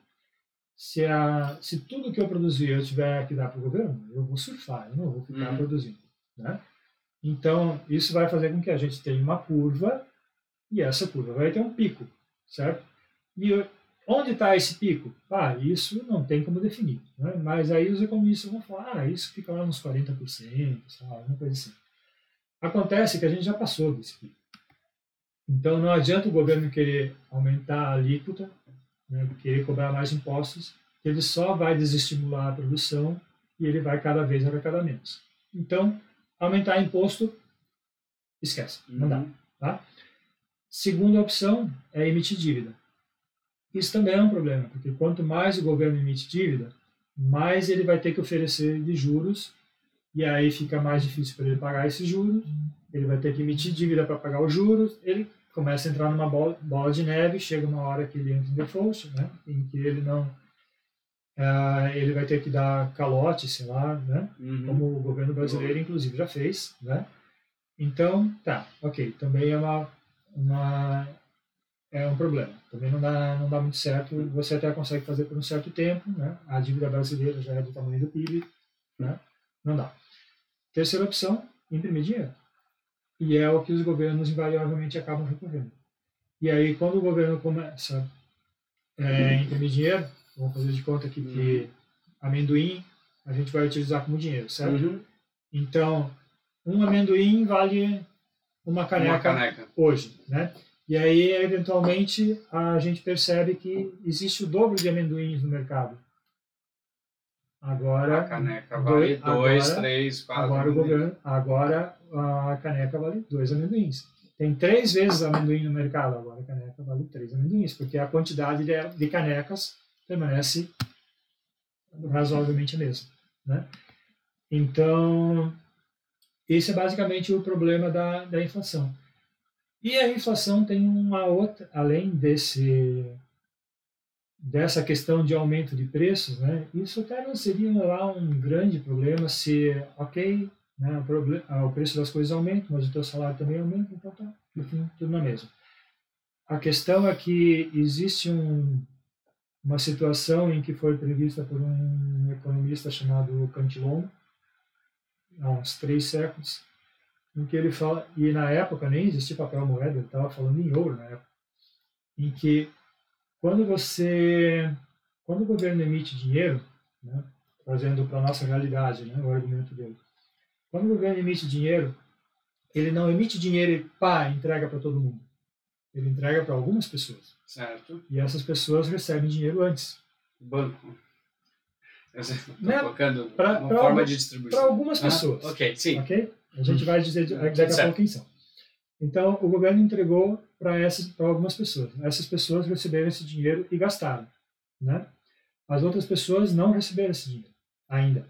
Então, elas não sabem que esse dinheiro novo surgiu. Uhum. Então, essas pessoas que acabaram de receber o dinheiro, elas compraram as coisas no preço antigo, certo? Massa. Elas reajustaram o preço Com, com, e aí quem vendeu né, para essas pessoas perceberam isso, né? E conforme esse dinheiro novo vai percolando pela economia, os preços vão sendo reajustados. Uhum. Quem recebe esse dinheiro por último, recebe esse dinheiro desvalorizado, tá? Então, fazendo uma dando uma resumida, tá? Isso faz com que quem recebe o dinheiro por último, no fim está transferindo sua riqueza para quem recebe dinheiro primeiro. Quem é que recebe dinheiro por último? É a plebe. Uhum. É a, é a, a galera chão de fábrica.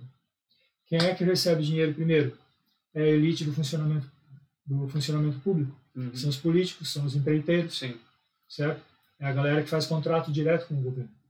Uhum. Então você tem o pessoal chão de fábrica, é, você tem Subsidiando a elite. subsidiando a elite, né? Nesse caso não é uma não é uma a, a briga aqui, né? Não é capitalistas versus proletários, né? É po, é povão versus elite política, certo? É o, o povão subsidiando o governo. São os pobres dando dinheiro para político, tá? dando sua riqueza, seu suor para político. Então, isso é o que tem de, de sinistro, isso é o que tem de cruel na inflação. Voltando para Bitcoin. Não, foi boa, foi boa. Excelente explicação. Faz total sentido, claro. Então, voltando para Bitcoin. Bitcoin é uma forma de dinheiro que não é emitida por um governo. E essa é a grande diferença. Tá? O Bitcoin é emitido de forma descentralizada por agentes espalhados pelo planeta que estão oferecendo tecnologia, suporte, uh, seu trabalho, porque administrar máquinas, gerenciar rede, isso dá trabalho, né? Então, e esse pessoal tem interesse que essa moeda funcione, ao contrário do governo, né? Não que o governo não tenha interesse que o real seja uma, uma moeda boa, mas esse interesse é um interesse de muito curto prazo. O político ele está é, mirando nas próximas eleições. Ele não está mirando daqui 100 anos. Ele não está mirando. Sim. Ele não tá, ele não tem o propósito da continuação é, do, da, do, legado. Exatamente, exatamente, né? Até tem aquele argumento que é, é extremamente válido do, do Hans Hermann Hoppe, né? Ele refinou bastante esse argumento de que uma monarquia é melhor do que uma democracia, porque numa democracia o rei está preocupado com o que ele vai deixar para o filho dele. Ele não quer que o filho dele morra na guilhotina. O político não. O político ele está preocupado com a próxima eleição. Então o horizonte dele é muito mais curto, tá muito, né, é muito mais próximo. Então o, a preferência temporal do, do político é muito mais alta, é muito mais curta, né? O, então, o, o governo não vai cuidar tão bem do, do dinheiro quanto os mineradores e Sim. galera que cuida da rede. Nunca vi um, um, governo feliz em deixar isso, dinheiro para o próximo, sim, ou que é o que eles dizem, torra tudo e não deixa nada no orçamento. Sim, sim.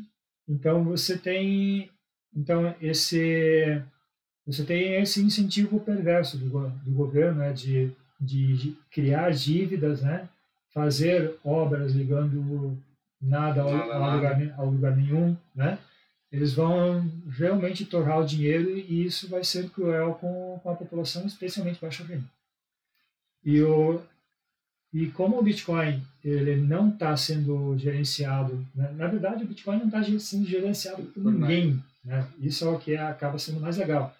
Ele é gerenciado por uma por uma fórmula matemática, digamos assim. Um né? algoritmo que um ele algoritmo. se gerencia sozinho, na verdade as pessoas só ajudam a... As pessoas só abre passagem praticamente, é, ou pessoas... ajuda na operação. Sim, as pessoas mantêm a rede funcionando. Né? Eles não gerem, eles operam, ajudam é, a operacionalizar é, ela. Eles operam, né? O, assim, o que um, mesmo o pessoal que tem muitas máquinas ligadas na, na rede Bitcoin tem de poder de influenciar a rede é miserável.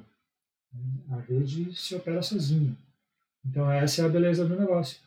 E aí com isso você tem um, o hard money, né? você tem um dinheiro duro, um dinheiro que não se molda facilmente, uhum. que é muito difícil é, ele ser ele ser moldado às vontades políticas. Então pode ser que Bitcoin falhe, pode. Pode ser que Bitcoin dê algum problema na rede, sei lá, aconteça alguma coisa e daqui a pouco, sei lá, dê um uhum. crash aí, sei lá, qualquer coisa, Bitcoin não vale mais nada, que, que a rede seja corrompida, não, não sei. Pode acontecer? Pode. Qual a probabilidade disso acontecer? Cara, muito, mas uhum. muito menor do que a probabilidade do Bitcoin do, do real ir a zero. Sim, de um governo tá? implodir. Então, a vida média de uma moeda estatal é 27 anos. Legal, não fazia ideia. Sim. Então, e o Bitcoin está aí operando há pouco mais de 10 anos, né? 2008, 12 anos. Mas tem uma coisa que tu falou numa das, uhum. das tuas palestras que eu achei muito legal, que é essa questão do... Eu comparo a criptomoeda ao Bitcoin, é isso. Quando criou-se o Napster, tu falou um pouco sobre uhum. isso, que é o Metallica, inclusive uma banda que eu também gosto, foi atrás e, e houve uma briga. Eu lembro, eu lembro certinho do, não lembro o nome dele, do fundador do Napster num VMA indo publicamente no palco pedir desculpa. Os caras uhum. fizeram todo um cenário para ele fazer isso. Só que beleza, eles fecharam o Napster. Mas não adianta. A, eu acho que a lógica da, da tecnologia por si que ele desenvolveu, depois apareceram vários outros, o Torrent, Sim. o Depart Bay e todo o resto. Sim. Então, talvez a criptomoeda ela seja a mesma forma. Alguém tentou, pode tentar destruir esse meio ou o Bitcoin em si, uhum. mas a criptomoeda ou esse meio descentralizado, talvez ele, ele vai surgir de novo, vai vir dois, vai vir três, vai vir quatro. Sim, é, agora que a Pandora já saiu da caixa, se, Exato, se, é, se, já. se é que é essa a expressão, né? Colocar de volta vai ser bem difícil, né? Ah, então, sim, pode ser que a rede do Bitcoin não seja, não seja perfeita e dê algum problema, mas agora a gente já tem um exemplo a ser seguido, né? Então, depois do Bitcoin, muitas, mas muitas moedas foram criadas. Inclusive com muitas, obviamente, são bobagens, mas. Provavelmente as que eu comprei. Na época é, eu comprei algumas. É, mas assim, uh, mas muitas elas vêm com algumas propostas bastante interessantes, né? Com algumas tentativas, sabe-se lá se boas ou não, né? Mas de tentar resolver alguns problemas do Bitcoin. Então, é possível, né, algum cenário em que o Bitcoin é, desabe e alguma dessas moedas floresça a gente, a gente não tem como saber o futuro. Né? Mas o Bitcoin em ti, ou, ou, por si, ou a criptomoeda, ela te interessa também pelos princípios dela e pela tecnologia? Sim. Porque ela mostra que ela, ela favorece o indivíduo, ela não Sim. tem o controle do Estado, principalmente, acho que vai muito de encontro. E é claro, a tecnologia por si também, né? Não, certamente. Eu acho que o mais importante do Bitcoin não é, é não é a questão de de investimento, de ficar rico, qualquer coisa parecida. O Bitcoin existe para nos deixar mais livres. O, o dinheiro é uma forma bastante importante do governo controlar a sociedade. Se não fosse, não existiriam leis de curso forçado. Então, o... A lei de curso forçado é a do é, governo obrigar que tu go consulte. O governo te obriga a usar real. Tá? Nós, e isso não é só no Brasil, em praticamente qualquer país do mundo você é obrigado a usar a moeda local. Tá? Se você é um exemplo que eu dou na palestra lá que tu assistiu, em que se você tiver uma loja e você não quiser aceitar real, é um crime. É um crime. Tá? Basicamente, eu acho que não é colocado desta forma, mas eu não lembro como é que está na okay, mas... qual, como é colocado, mas é basicamente um crime, tá? Se você quiser aceitar na tua loja apenas moeda de ouro, moeda de prata, né, ou sei lá, ou qualquer outra coisa, tá? Isso é uma ofensa, você não pode. Você é obrigado a aceitar a moeda corrente do país. E isso em qualquer país. Então, o o governo faz isso, né? E, inclusive, você é obrigado a, você não só é obrigado a pagar impostos, como você é obrigado a pagar impostos na moeda do país, ah. certo? Então, você é forçado, né, de, de, várias formas, a utilizar a moeda do país. Isso, isso são as leis de curso forçado. Tá? Então, o, o Bitcoin é uma, é uma forma de você fugir das leis de curso forçado porque te dá uma oportunidade de, de escapar disso. Né? Mas e o governo hoje tentando fazer esse controle? É que aí a gente está numa área cinzenta. Né? Não é, você não é proibido de usar o Bitcoin. Porque, Sim, mas porque você mas eles vão me tributar por isso. É, eles tentam tributar, mas você pode né, não declarar. Não preciso. Sim. Tipo, Tipo, sim, sim. Aí, aí vai depender só de Só que eu tenho um, a mesma autonomia hoje, eu acho que não só isso.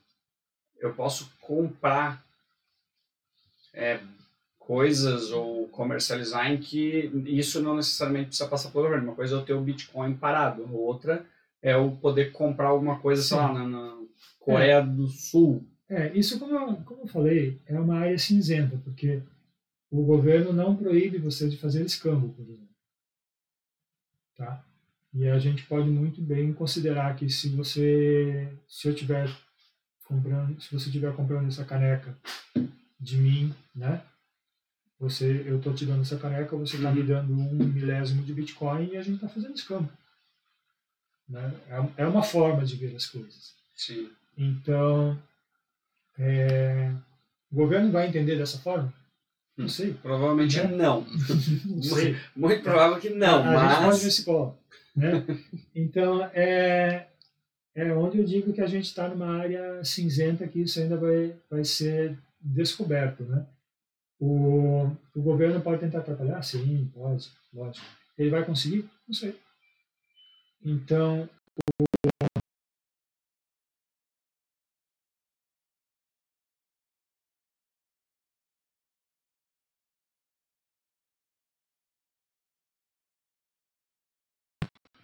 é, você deve fazer isso? Não sei. É, pelo partindo do princípio libertário, cabe a cada um fazer o que ele bem entender. Sim, faz É aquilo. mais ou menos isso. Sim, faz aquilo que a tua consciência diz que você deve. Eu eu não vou interferir nisso. O que, que tu imagina do Bitcoin daqui a uns 5, 10 anos? Ou a criptomoeda em si? Olha, é, vamos, vamos falar assim, do ponto de vista tecnológico, eu vejo muita coisa muito legal surgindo. Né? Eu, por coincidência, comecei ontem um canal no, no YouTube para falar de Bitcoin no dia a dia. Legal. Então, Qual que é o nome do o canal? nome do canal é Bitcoin na Prática. E deve ter cinco inscritos. Mas, Ok. Bom, com os nossos 12 aqui, se eles. Sim, daí já dá É, já, 17. exatamente.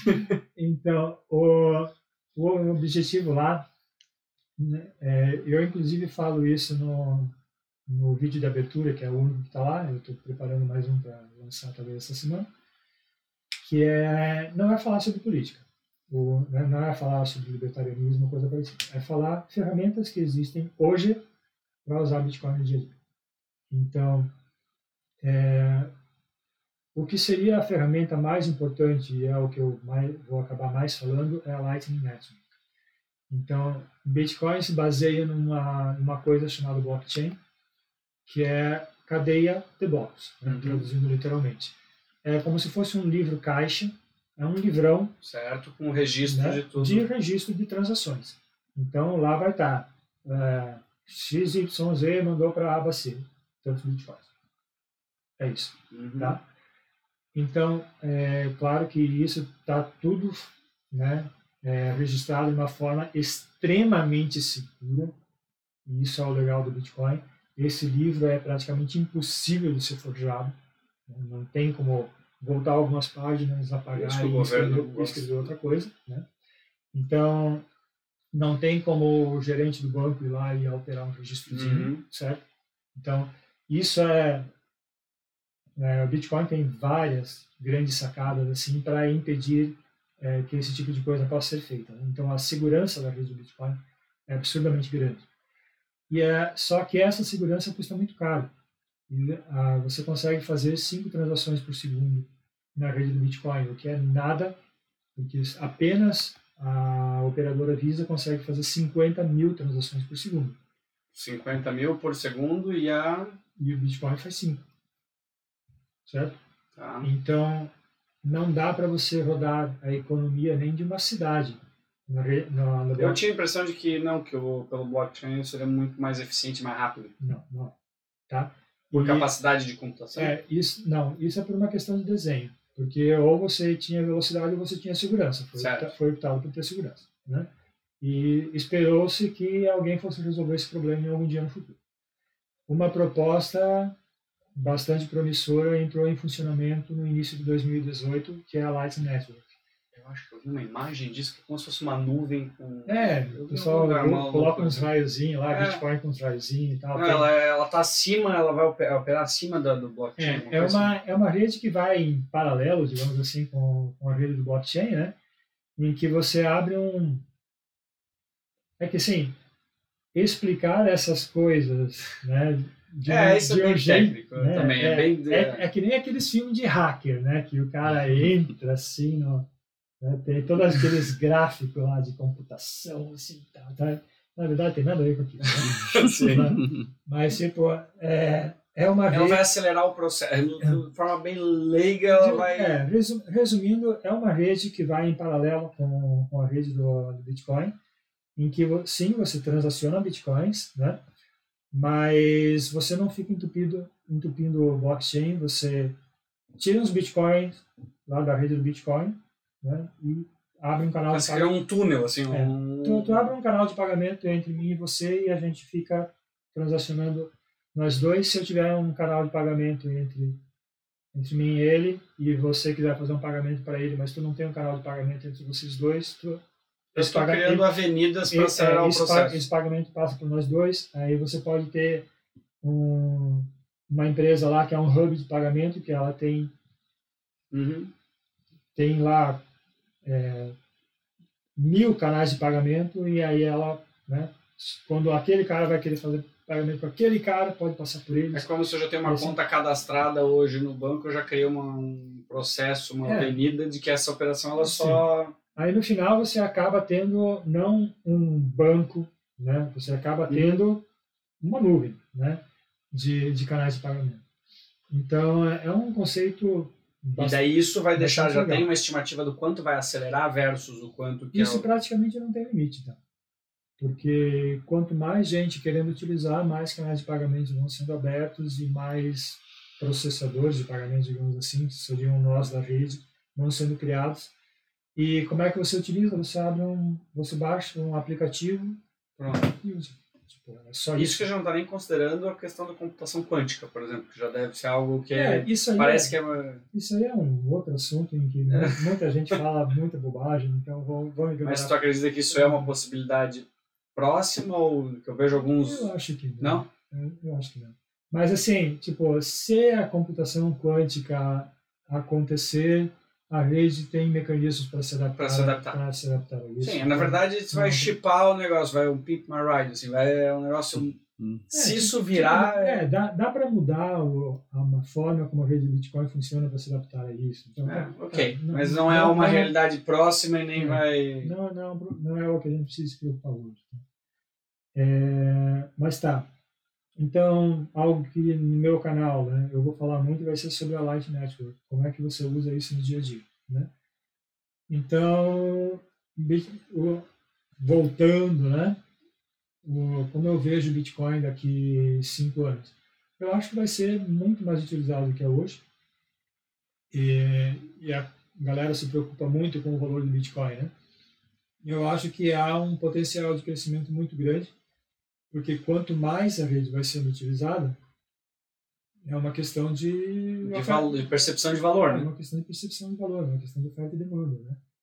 É, como não serão criados muito mais bitcoins do que já existem hoje, mais gente vai querer utilizar, então existe mais percepção de que, ok, isso é uma coisa legal, que vale a pena usar, então existe mais, então, percepção de valor, perfeito o termo que usou.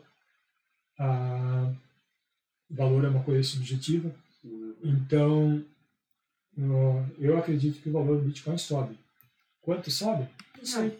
né? Pode ser que desce? Pode. Mas tu não tá pensando Não. nisso, né? Tu tá falando assim, desde Sim. que mais pessoas usem, fortalece a moeda não pelo quanto ela ganha de valor monetário para ti, mas sim exatamente. porque ela vai, é uma moeda que, que vai de encontro com sei lá, os Sim. valores libertários. Exatamente. Ah, eu não vejo o Bitcoin como uma oportunidade para ficar mais rico, né?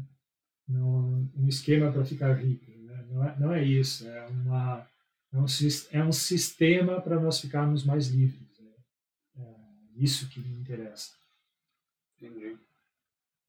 Que legal. Eu acho quanto tempo que a gente tá conversando? Uma e cinquenta quase. Nossa. Passa rápido. Isso que eu tinha outras perguntas, mas eu acho que eu vou fazer o seguinte, eu, eu, assim, eu realmente aprendi bastante. Hoje eu vou querer aprender muito mais. Eu, eu ficaria muito feliz se mais pra frente tu pudesse voltar pra gente conversar, assim, mas eu espero que tu também tenha gostado de bater um papo Sim. sobre isso, não tenha Nossa. sido somente um, um, sei lá, uma entrevista qualquer, mas sim mais um bate-papo e Não, foi muito bom. Quando quiser me convidar, estou à disposição. Foi um prazer. com certeza. Fechou? Obrigado. Muito obrigado. Porra, valeu.